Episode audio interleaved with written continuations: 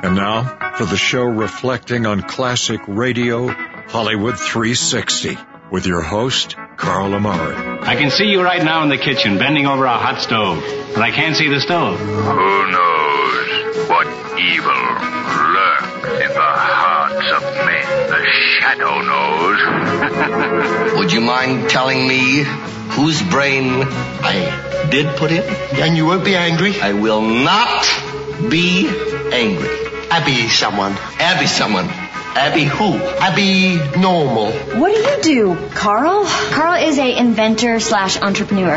Yeah, I'm still looking for that home run, you know? I mean, when I saw the iPod first time, I was like, yeah, I could have kicked myself. That was so hard on him. What's your name? Carl's my name. Atomic batteries to power. Turbines to speed. Roger, ready to move out. Hello, everyone. I'm Carl Amari, and this is Hollywood 360, the radio show that presents the best in classic radio. This hour on Hollywood 360, I'll present the conclusion to the adventures of Ozzie and Harriet from 1949. Then it's a thrilling episode of Barrie Craig, confidential investigator, starring William Gargan from 1955. With me, as always, is my co-host Lisa Wolf. What's up, Lisa? What's up, Carl? Ozzie and Harriet, that's what's up.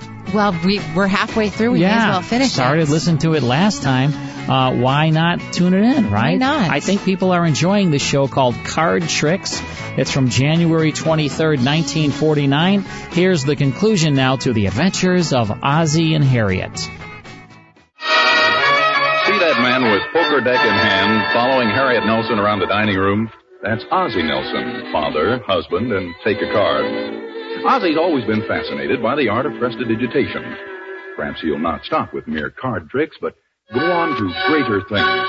Wonderful, mysterious, unbelievable feats of magic. Ladies and gentlemen, in my right hand you see a pistol. In my left hand I hold a small boy. Hello, everybody. I take aim with the pistol. Hello, everybody. I pull the trigger. And in my left hand you now see a small boy with a hole in his head.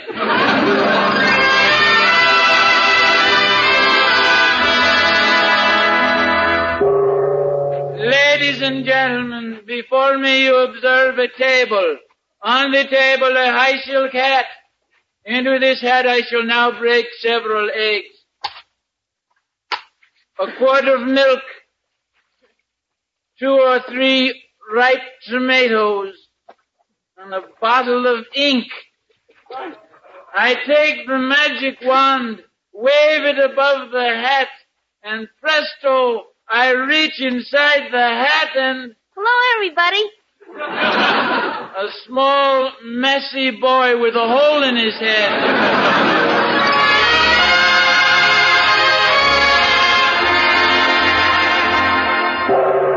Ladies and gentlemen, I shall now perform the greatest trick ever conceived.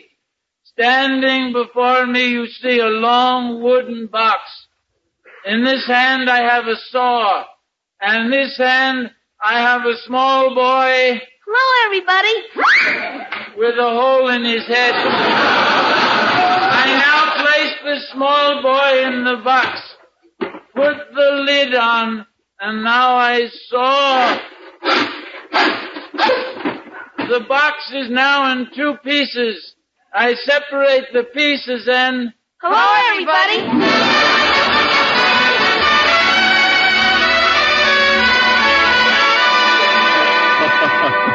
yes, sir, there's no telling how far Ozzie may progress in the field of magical science. Perhaps he's about to spring one of his newest mysterious tricks at this very moment. uh, Harriet, take a card. Oh, Ozzie, please, I've got to make these sandwiches. Sandwiches, sandwiches. Take a card. All right. I'll close my eyes while you slip it back in the deck. Okay? Now I shuffle. Harriet, Yes, dear? give me back the card and take this slice of ham out of the deck. Oh, see who's at the door, will you, dear? Hello, Mr. Nelson. Oh, hello, Emmy Lou. Come on in. I brought over the napkins Mrs. Nelson wanted to borrow for the tea this afternoon. Uh, uh, take a card, Emmy Lou. Oh, Mr. Nelson, do you do card tricks? Well- My goodness, there seems to be no end to your talent. Well, I've only been doing them for a few days. I'm really not very good yet. Oh, yes, you are. You're wonderful. You're terrific. Oh, thank you. Well, let me do the trick first. Here, take a card. Which one do you want me to take? Any one at all. Uh, King of Diamonds. No, no, no, no. Emmy Lou, you're not supposed to tell me the card. I'm supposed to tell you. You see, that's the trick. I try it again. I'll pick a card. Let me see. Um, I'll take this one. Now, don't let me see it. Okay. Now what do I do? Put it back in the deck. Oh, this is so exciting.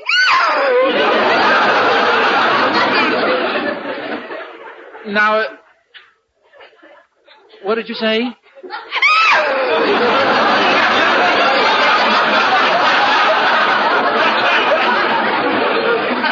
Watch carefully now, because I'm going to shuffle. I'll stand back. Uh, Uh, I look through the cards, and there's the one you picked out, the five of hearts. That's it, isn't it?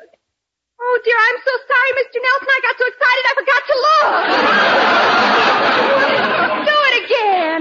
Well, I better rest my fingers a while. My little pinky's getting a Charlie horse. How come you're staying at home today with all these women coming to tea? Well, Mrs. Nelson wanted me to stay around and sort of keep things going. Oh, how thoughtful, Mr. Nelson. How considerate of you. You're the kind of man I want to marry. Oh, Emmy Lou. You are, Mr. Nelson, a perfect darling. A man who's just one of the girls.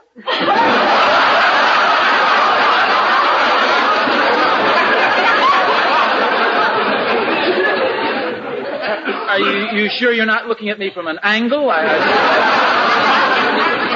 the, the reason I'm here is because, well, Mrs. Nelson has practically forced me to stay.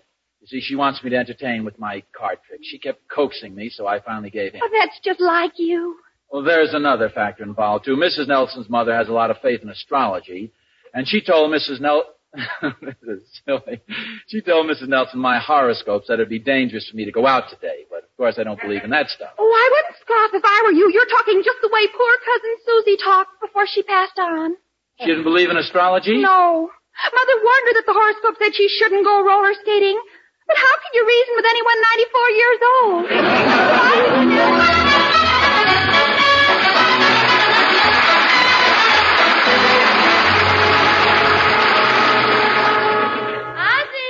Uh, in here, Harriet. Just stacking, uh, just uh, looking over my cards. Oh, the girls are here and I told them all about your tricks. They're dying to see them. I've been thinking it over, and I don't think I'll come down, Harriet. Well, for goodness sakes, why not? Oh, my tricks aren't really perfected. Oh? Well, suit yourself, dear. You mean you aren't even going to coax me? Of course I am. Please come down, dear. The girls will be terribly disappointed if you don't. Mm, no, Harriet. There's chocolate cake, No. vanilla ice cream. No, no. That attractive Mrs. Walker's here. She was asking if you're still as handsome as ever. A chocolate cake? just a few tricks.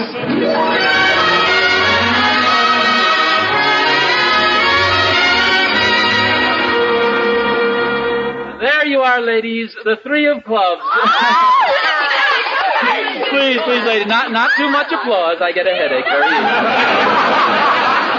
For my next trick, I shall attempt to find not one, not two, not three, but four hidden cards. Oh, you can do it, Tootsie Roll. Thank you, Mrs. Canfield. And now, if four of you will take cards, uh, Mrs. Douglas, Mrs. Buckley, Mrs. Dunkel, Mrs. Walker. Oh, Mrs. Walker. now, each of you look at your card. and it. Now, place them back in the deck. Cut several times. Now, right from the top of the deck, one, two, three, four, your cards, ladies. Good for you. Absolutely sensational. Oh, you know what you're doing, Tootsie Roll. Thank you, Mrs. Canfield. Oh, Mr. Nelson, that was simply marvelous. Thank you very much. Thank you very much, Mrs. Walker. Oh, Mrs. Walker, take a card. All right. Now, what shall I do with it? Uh, why don't you keep it? I have a whole deck. Is this one of your new tricks, Ozzie? Oh, no, you're up to your old tricks, aren't you, Dusty Mr. Nelson, this is positively the most amazing trick I've ever seen. Oh, uh, what trick is that, Mrs. Gibbons? Oh, don't play innocent. You know perfectly well. Look, girls, isn't he marvelous? He didn't even come near me, and here's a card in my ham sandwich. Oh,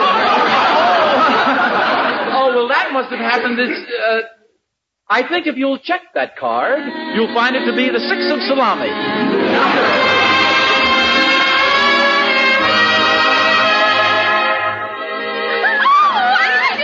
Now, this is a new one, girls. I think you'll like this one. Let's see, uh, Mrs. Canfield. Very quickly now. Take three cards. Any three. Well, uh, well, uh, this one, this one, and this one. Now, according to my calculations, they should all be exactly the same suit. Now, take a look. Oh, isn't that marvelous? They're all the same. Thank you, ladies. Here they are, the two of spades, the nine of diamonds, and the king of hearts. They're supposed to be the same. Well, they are, aren't they? They've all got bicycles on the back. And now, girls, I think I have time for just one more trick. Now, watch carefully. While I...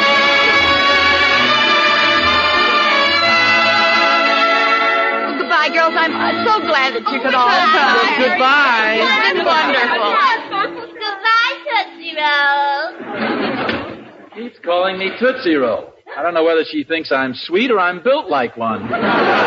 Oh, what do you care, dear? Everybody had a wonderful time, and you deserve all the credit. You were absolutely terrific. Oh, thank you, dear. As a matter of fact, I have several engagements requesting my services. Mrs. Gibbons wants us for dinner Friday, bring my cards. Mrs. Hodges wants us over Saturday, bring my cards. Mrs. Dunkel wants us over Sunday, bring my cards. Mrs. Floyd wants me over tomorrow. Bring your card? Uh, no, bring my plunger. Her sink is stopped up. Well, anyway, everybody had a wonderful time, and we owe it all to you. well, you wanted me to entertain. The least I could do was try. Oh, no, dear, that's why I feel so guilty. I did my best to keep you out of the house. Harriet, what are you trying to give me? You wanted me in the house. I know all about my horoscope saying it'd be dangerous for me to go outdoors today. What horoscope? Didn't your mother tell you that? Mother didn't even mention your horoscope. Well, some, I, I, I got the idea someplace. What are you doing? I'm just curious. I want to see what your horoscope is for today. See, you're Pisces, aren't you? March 20th. Pisces, Pisces. Uh, look under Tootsie Roll. Here it is. Oh, it's lucky you did stay in today. Well, then Thorny was right. It could have been dangerous. Not for you, dear, but for me. Listen to this. Warning to wives. Be careful of your husband. Today is the one day in the year he is irresistible to women. Well, no wonder you were such a tremendous success with your card trick. Irresistible. oh, that stuff's a lot of nonsense.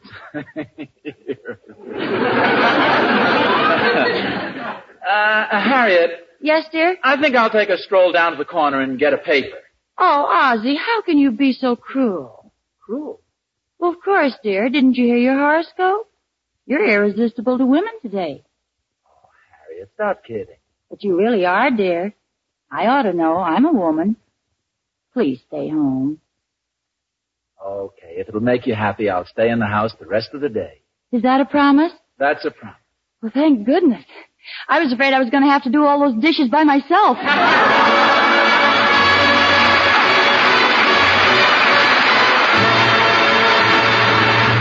Harriet, yes, dear. are you asleep? Not quite. Why? I just figured out how to do that trick I couldn't remember this afternoon. Uh, Take a card. Ozzie. Any card at all. Ozzie, Yes, dear. it's after midnight. You're no longer irresistible to women. Tune in again next week to another adventure of Ozzie and Harriet, starring Ozzie Nelson and Harriet Hilliard. This is Verne Smith speaking. This is Horace Heidt to tell you that in just a few seconds you'll hear a picked group of America's great young entertainers competing for fame and stardom in our show on NBC, the national broadcasting company.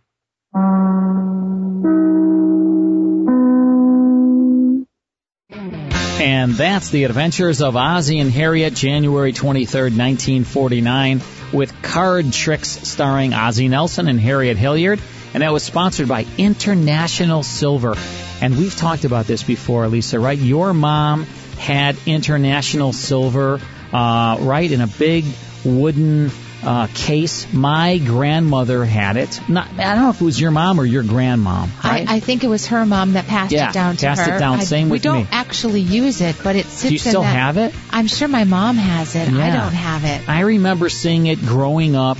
My mom's mom passed it down to her. It was in a wooden case. Yep. It had felt in yeah, there. and you have to clean it because it tarnishes. Oh, wait, yeah, you this have was to all- dip it. Ours was all tarnished. yeah, you have to clean Yeah. it, rub it with a rag. I don't know. I know. Not well, big on the cleaning. that was the sponsor of Ozzie and Harriet back then. Uh, that show was heard on NBC. Let's take a quick break. Then it's more here on Hollywood 360. More Hollywood 360 after these important messages. Hi, this is Carl Amari. These classic radio shows are direct from master recordings and digitally remastered. It's very important to me to offer you the best sound quality. We license these classic radio shows from the owners and estates for the privilege of using their master recordings as our source material so that we can pass that great sound quality on to you. Oh, you can find classic radio shows sold on the internet from companies that are not authorized to sell them, but you'll often be disappointed by the inferior sound quality. If you enjoy listening to and collecting great sound quality classic radio shows, we've set up a website just for you at classicradiostore.com so you can enjoy them anytime, anywhere. Log on to classicradiostore.com to download your favorites to your smartphone, computer, or any listening device. We offer thousands of digitally remastered classic radio shows, uncut and unedited, including the original commercials, delivered to you instantly via digital download. Log on to classicradiostore.com and start collecting all your favorites in brilliant sound quality. That's classicradiostore.com. Now back to the best in classic radio on Hollywood 360. Welcome back. I'm Carl Amari. To my right, the vivacious Lisa Wolf. To my left, the very talented Mike Gastella. This is Hollywood 360, and uh, we're about to tune in to Barrie Craig, confidential investigator. It starred William Gargan, came to NBC Radio in 1951 lasted till 1955. He was sort of a laid back private eye working out of New York. He was your man when you couldn't go to the cops. And Ralph Bell portrayed his assistant, Lieutenant Travis Rogers. Cast members included Elspeth Eric, Santos Ortega, Arnold Moss. Blake Edwards actually wrote and directed a 1952 TV pilot, but it was unsold. A few years later, Gargan uh, played a similar character on TV called Martin Kane, Private Eye. But right now it's a radio adventure of Barrie Craig, confidential investigator. Let's go back to May 5th, 1955, 5555, with Confession of Murder. Here's Barrie Craig, confidential investigator. William Gargan stars as Barrie Craig, confidential investigator. A lady killer is sometimes the worst dressed guy around. How much of a figure can he cut in prison dress? The National Broadcasting Company presents William Gargan in another transcribed drama of mystery and adventure with Barrie Craig, confidential investigator. Craig speaking. You meet odd exhibits in the human jungle. Walk down any street, especially when the hour is late. The species that creep by night. Call them neurotic. Call them throwbacks to the time when man stalked his prey with a club. You meet them and the chill on your spine spells out the word danger. Got a match, Cap? Got a match. Only a device to stop you. The next demand is your wallet or your life.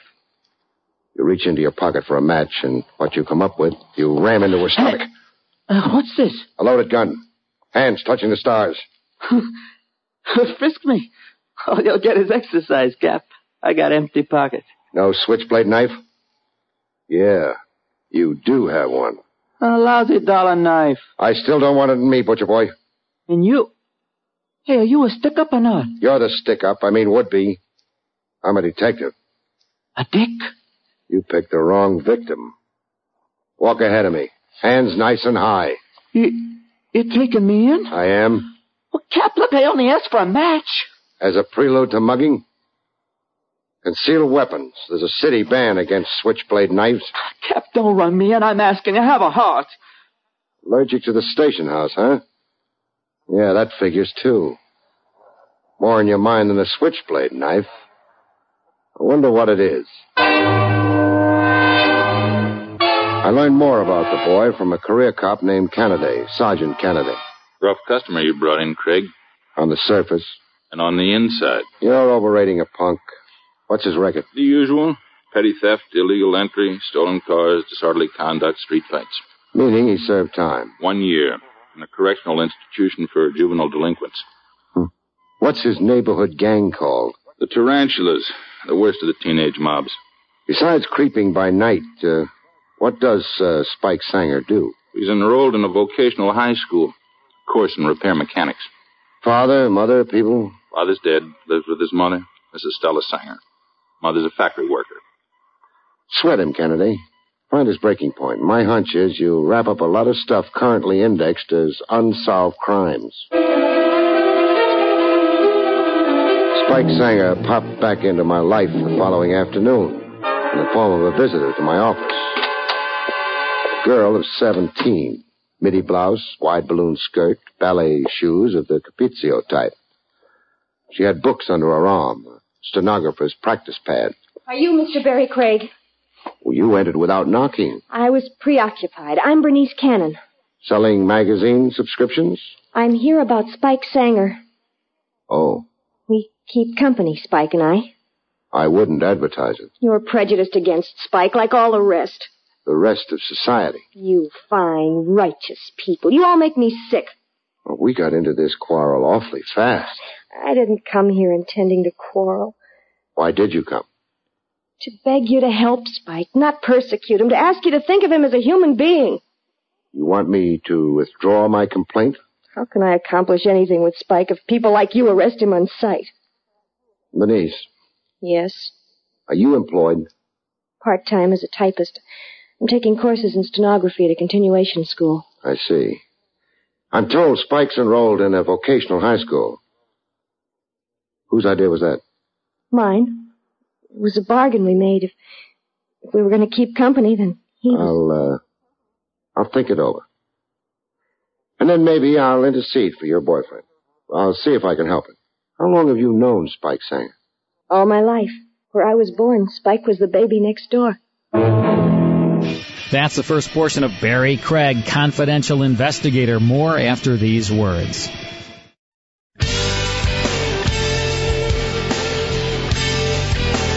Now back to the best in classic radio on Hollywood 360. Now back to Barrie Craig, confidential investigator. I interceded for Spike Sanger. The district attorney yawned listening to me and then brushed me out of his office. An hour later, Sergeant Kennedy explained my failure to me. There's something the DA couldn't tell you. What? What's officially developed with Spike Sanger. We sweated the boy like you advised. We found his breaking point. What did he confess to? Armed robbery and murder. You're shocked, huh, Craig? Yes, I am. Give me the details, Kennedy. Well, one month ago in the lower Bronx, a masked gunman stuck up the cashier of a loan association. The cashier was partly deaf, wore a hearing aid normally. But at the moment it was turned off. He was eating his lunch. So he was slow to comply, slow getting over to the cash drawer. The gunman interpreted this as defiance. Bang! Shot the cashier dead. All amounted to over $8,000, currency and coin. And Spike Sanger confessed to this crime? Spelled out every detail for us, practically reenacted it for us. Well, the story's been in the newspapers. Uh, every detail of the crime is common public knowledge. Spike Sanger knew stuff that never appeared in the press, Craig. Like? Like the exact amount of money in the cash drawer. The press mistakenly estimated it around $6,000. We never corrected them. How much did Spike Sanger say? A few bucks shy of $8,500. That figure was only known to the loan association management, to the insurance company involved, and to the DA's office. I want to see Spike Sanger, Kennedy.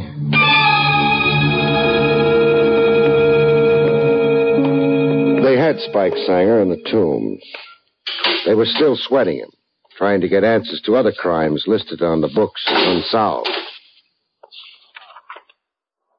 He was on the edge of his cot, head down between his knees.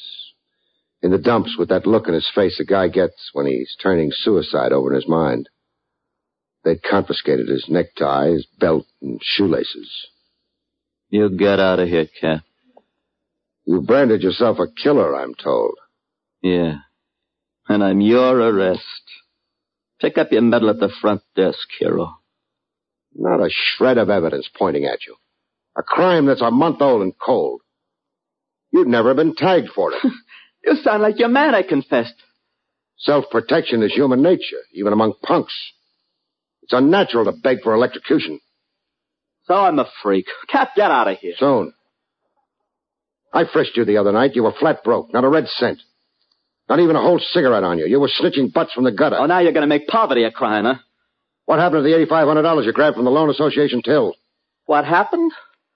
I blew it in. Where? Uh, here and there. Broads, gin mills. I played some pool. I bet on the fights. Went down to the racetrack. A pigeon has wings, so is money.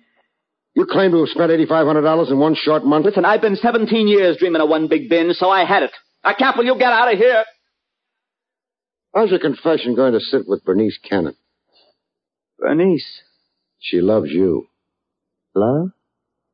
What's that? How's your confession going to sit with your mother? My mom. ah, she's ahead. My confession puts her ahead. I've been bumming eight bucks a week from her, money for smokes and the movies. Get out of here, will you? I want you to get out of here! But Mama Sanger wasn't rejoicing over her eight-buck raise in pay. I can't make you welcome in my house, Mr. Craig. I'm not really the cause of your son's troubles, Mrs. Sanger. You arrested Spike. His trouble started with you. If not for you... His trouble started a long time before me, Mrs. Sanger. Post-infancy, boyhood, adolescence. Kids are okay, and then they're not okay. When did he begin to get wild? Boy in the slums with an invalid father and a tired factory worker for a mother. A boy who was still hungry getting up from the supper table. Never had a suit or shoes that somebody hadn't worn before him. Yet he had enough faith in, in his heart to go to church every Sunday with his father. When did the father die? When Spike was 13 years old. Was it after the death of his father that Spike began to, well, get difficult? Get into scrapes? Oh, I, I don't know when or, or what. Live in a neighborhood like this. Drunks sleeping on the stoops and in the halls, a, a saloon on every corner, filth, broken plumbing, vermin. Do you expect boys to grow up into angels? No, you can't expect. Well, you think Spike is guilty of the crime of murder? My son is wild, but he's not vicious. He could never kill another human being. He's confessed that he has. Oh, a boy tells stories. A boy tells stories to make himself great. Murderers are great people. The newspapers make them famous. In the Sanger living room, Spike's girl, Bernice, had her own brand of scorn. The miracle to me is that Spike didn't confess to assassinating McKinley or sinking the Titanic. You think he lied in his confession? I know. Elaborate on that. The day of the holdup in that loan association. The day and the time. Could Spike be there and be with me too? You're saying he was with you? And 20 miles away from New York. We were hiking in Palisades Park. We had a cookout, frankfurters and toasted English muffins. We picnicked all day. That's your alibi for Spike? Go ahead. Be cynical. Mistrust everybody. You love him. You'd naturally try to save him. No, Mr. Craig. No? If Spike was a murderer, I couldn't love him. Why would Spike confess to a crime he's innocent of? He's bitter. He's disturbed. I don't know. I'm not a doctor. Where could Spike have picked up certain hidden details of the Loan Association stick-up? Facts about it that never were accurately reported in the newspapers. How? Gossip? Talk on the streets? Somebody boasting in a beer saloon where Spike was with his friends? Something somebody else told him?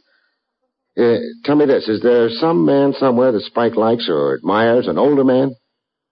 Yeah, there is. Who? Mr. Milton. He, he's the school psychologist in Spike's vocational high school. Mr. Milton. Spike respects him. But why? Just feeling my way. What if it turns out that Spike is guilty, as per his confession? I'll cry for a long time, Mr. Craig. And then I'll never in my life cry again. Is there something I can do to help Spike? Mm, yes, there is. First, go down to the Legal Aid Society. Take Mrs. Sanger along. Tell them about Spike and solicit their legal help. Then give them an affidavit of that time alibi you claim for your boyfriend. I'll do that. And do this. That uh, street gang Spike hangs uh, out with, The tarantulas. uh, drop a hint here and there. Let the word circulate on the grapevine that Spike deliberately confessed falsely. That Spike deliberately. For the headlines, the notoriety. That he has a way out and isn't really worried. He's got a time alibi covering the murder day. And, uh, get this rumor going. That Spike knows everything there is to know about the murder of that cashier. Everything there is to know, meaning. He knows who the real murderer is. That's the inference I want somebody to draw. Draw the inference and get a little panicky, panicky enough to make some open move. At the vocational high school, the psychologist, Mr. Milton, showed genuine distress for Spike Sanger. The news came as a terrible shock. Uh, you were professionally interested in Spike. Even personally, Spike has charm and likability and cooperative qualities. Last term, he earned 14 service credits. Well, uh, what has been your gauge of Spike Sanger? A certain emotional instability, normally optimistic, but then fits of depression. What causes them? Certain emotional maladjustment, uh, deep feelings of inferiority, guilts. Guilts about what? Well, I, I can't say. If we knew that, we could get to the root cause of his behavior. Well, what generally did Spike confide in you? Spike once blurted that he'd not attended his father's funeral, that he'd purposely hidden himself away all that day in a neighborhood movie. I see. Love for the mother, not so much love for the father. Now tell me this. Could a boy confess to a crime he didn't commit? Yes, a boy could. Why? Mm, perhaps to punish himself for some other guilt, some secret feeling of guilt. Could an innocent boy insist on his guilt in a situation where punishment might mean the electric chair? Even so, yes. A boy bent on self-destruction could conceivably make such a confession. If Spike is asking for execution because of some secret guilt feelings, those secret guilts uh, can't be the common, ordinary variety. Specify your thought, Mr. Craig. Okay, I'll specify. Say the boy wants to pay the capital penalty, electrocution, for a crime he didn't do. That suggests that the crime he did do is right up to size. His secret guilt feelings are over murder. Some undisclosed murder. Well? Hmm, it's never as simple as that, Mr. Craig. Why not? Spike Sanger may feel secret guilt about some undisclosed murder, but that murder need not be actual. It can be imagined. It can be hallucinatory. He thinks he's guilty of it, but he's not. Yes. What we call the crime may be wholly fancied, or even if real, Spike can have magnified his own role in it, his uh, responsibility for it. I see. Oh, do I? Well, thanks, Mr. Milton. Bernice Cannon reported her success with the tarantula gang grapevine to me. We met in a remote place. A wharf that uh, looked over the uh, Hudson River. It feels kind of funny being so clandestine, so furtive. Try to flesh out a killer, you take risks. I don't want you spotted working with me. I don't want you hurt. Now, what's the story? I have definite progress to report. Well, tell me. I dropped hints, as you told me to, about Spike's confession being false, and how Spike knew every detail there was to that that, that happening. The robbery and murder. Well, I spent one evening in a social club the tarantulas keep up. Horrid, dingy cellar. I didn't even have to broach the subject or be clever. The boys were buzzing with it, huh? Yeah. Well, go on. Last night I was approached on my street by a fellow known as Lou Lennox. Lennox is older. He's at least 24. But he's around teenagers. A smooth person with slits for eyes. A nervous twitch here in his cheeks. Constant twitch, once a minute. Hold your eyes, you're fascinated. Symptoms of a drug eater, I'd say. That figures too. Armed robbery, wanton murder, and narcotics. Though, go on. Lennox played up to me. Every male trick of charm and insinuation. How pretty I was and my figure. Why wasn't I in show business? Then he began talking about Spike, as artfully as he could, but so obviously. He pumped me for details and all that time, that awful twitch. Lennox showed anxiety? Yes. If ever I've seen a man deep down afraid. He asked me for a date. Pretended he was falling for me. He wants from you all that Spike knows about the Loan Association murder. Lennox figures a date and a few drinks will loosen you up. It's to be tonight. Lennox has a car. He'll be outside my house. Mm-hmm. I'll keep the date. Later that evening, I parked myself outside Bernice's house. Soon enough, Bernice's date rolled up. A souped-up convertible, built of special parts taken from a half dozen other cars. It had pink fenders. Lennox had his horn going, signaling for Bernice to come down. I went to join him. Move over, Lennox. I'll take the wheel. Who, who are you? What does my gun suggest? Uh, hood or a cop? The cop. Bernice isn't disposed for fun tonight, but I am. Fun? I, I... Fun with you. We're going to hold up somewhere and play charades. Charades? What? I'm going to tell you about a loan association office in the lower Bronx and a deaf cashier who wore a hearing aid. And then, from the material I supply, you're going to tell me who done it. Lennox amazed even himself. He lasted all night. With the break of dawn, he reached his breaking point. At headquarters, I waited until the police stenographer completed typing up the Lennox confession. Kennedy stood around looking just a little perplexed. Two confessions to the same murder. Which do you believe, Kennedy? Lennox's. He's been up for murder before, and not only that. All cut. I want a carbon of Lennox's confession. Sure. Typist is finished here. Now I want it signed. Then I want to pass to the tunes. Sure. Sure thing.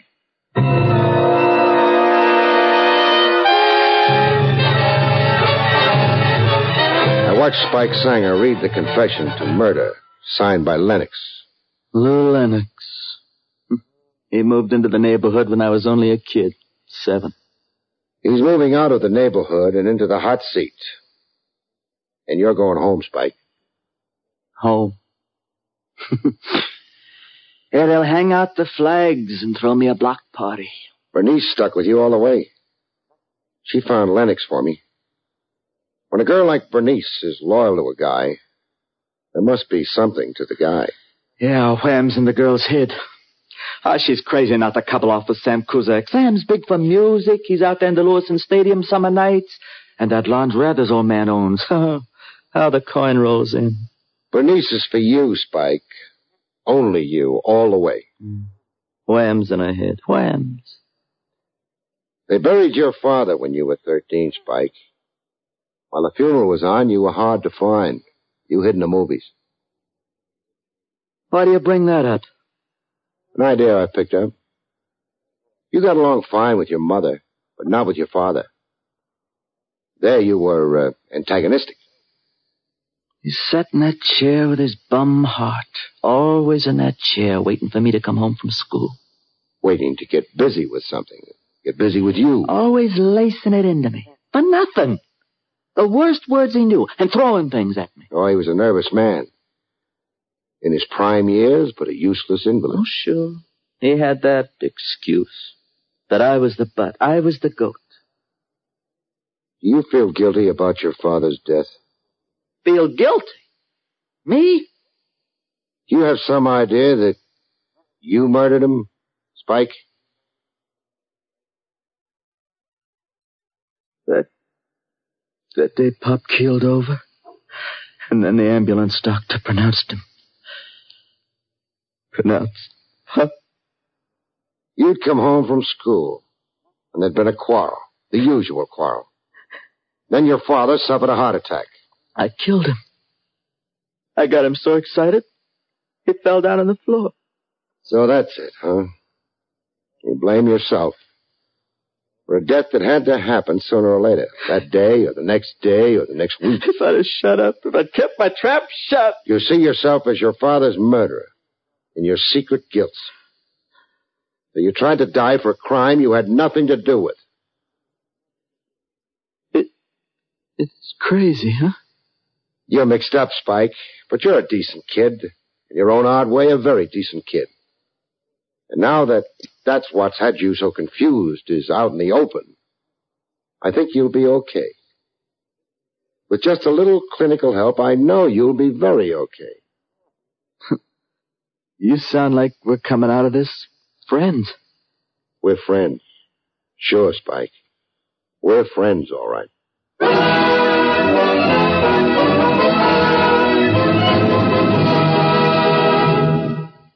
You've been listening to William Gargan in another exciting transcribed mystery drama from the adventures of Barrie Craig, confidential investigator. Tonight's story, Confession of Murder, was written by John Roeburt. The National Broadcasting Company has just brought you an NBC Radio Network production with William Gargan starring as Barrie Craig, confidential investigator. Directed by Andrew C. Love. Our cast included Jack Edwards, Barney Phillips, Jane Webb, Noreen Gammill, Stanley Farrar, and Paul Richards. Convicts tell their true life stories on The Loser tonight over most NBC radio stations. And that's Barrie Craig, confidential investigator from May 5th, 1955 with Confession of Murder starring William Gargan as heard on NBC. Uh, hey, look what I have here, Lisa. Oh, Remind magazine. Mike, you see this? I do. This is the uh, this is the newest issue. It's the November issue of Remind magazine. It's all about Hollywood's nastiest feuds. Oh, I haven't Look who's on the cover yet. there, right? Joan Crawford and Bette Davis. And uh, there was that great series feud that was on uh, television recently. Oh, that was so well done. Uh, but look, there's uh, mug shots there of Frank Sinatra and uh, Jane Fonda. And uh, I haven't oh I haven't read this one yet. I just got it in the mail a couple of days ago. But you know, every issue of Remind magazine, it's just chock full of fun articles and posters and photographs and crossword puzzles and you name it. And it's all for the nostalgia lover, And right? I know you have an article that you're to month. What is the article on for November? Oh, it's on Jack Benny. Oh, I love it. and it's Jack sort of Benny. like a sort of a sort of a scandal that uh, happened with Jack Benny um, about moving from NBC to CBS and how they sort of lured him to do that with lots of cashola. So is that sort That's of how I got you to be the co-host. Well, you know, we Same all way. need the little cashola Right. in our lives. Yeah, I just bribed you away from the I other radio am show. very bribable. Me too.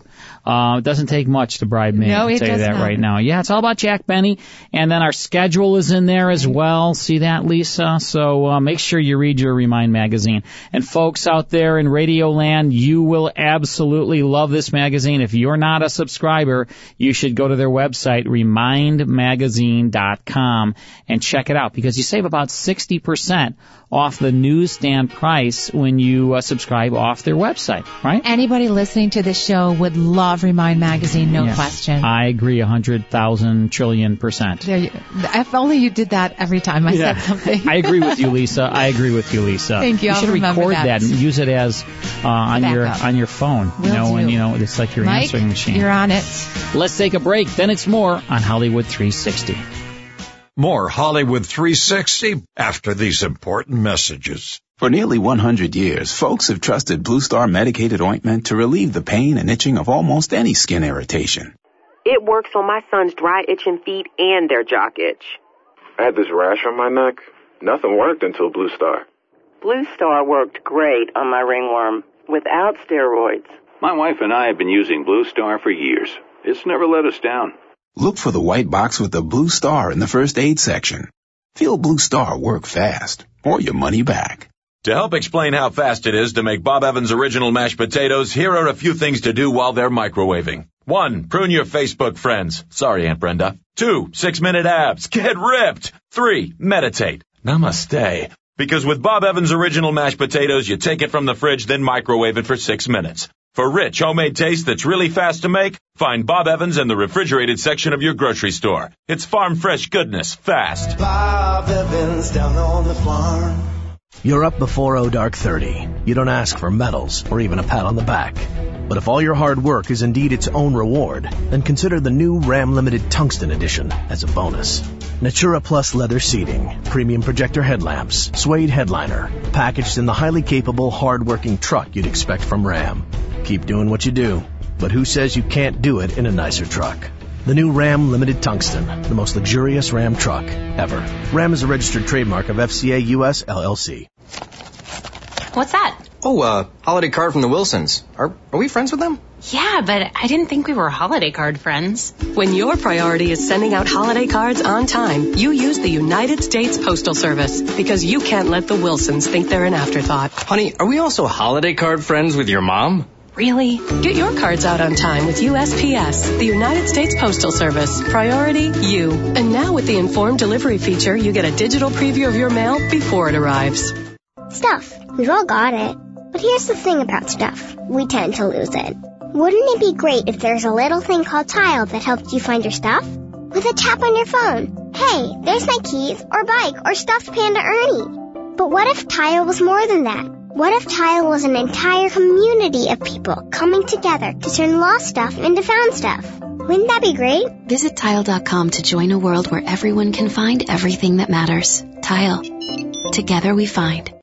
Your brain is an amazing thing, but as you get older, it naturally begins to change, causing a lack of sharpness or even trouble with recall. Thankfully, the breakthrough in Prevagen helps your brain and actually improves memory. The secret is an ingredient originally discovered in jellyfish. In clinical trials, Prevagen has been shown to improve short-term memory. Prevagen, the name to remember. Now available in stores everywhere. Statements have not been evaluated by the FDA. This product is not intended to treat, cure, or prevent any disease. Now back to the best in classic radio on Hollywood 360. Well, next time it's the adventures of Frank Merriwell from 1948. Then George Burns and Gracie Allen will be here to entertain us from 1941. That's next time, right here on Hollywood 360. We'll see you then.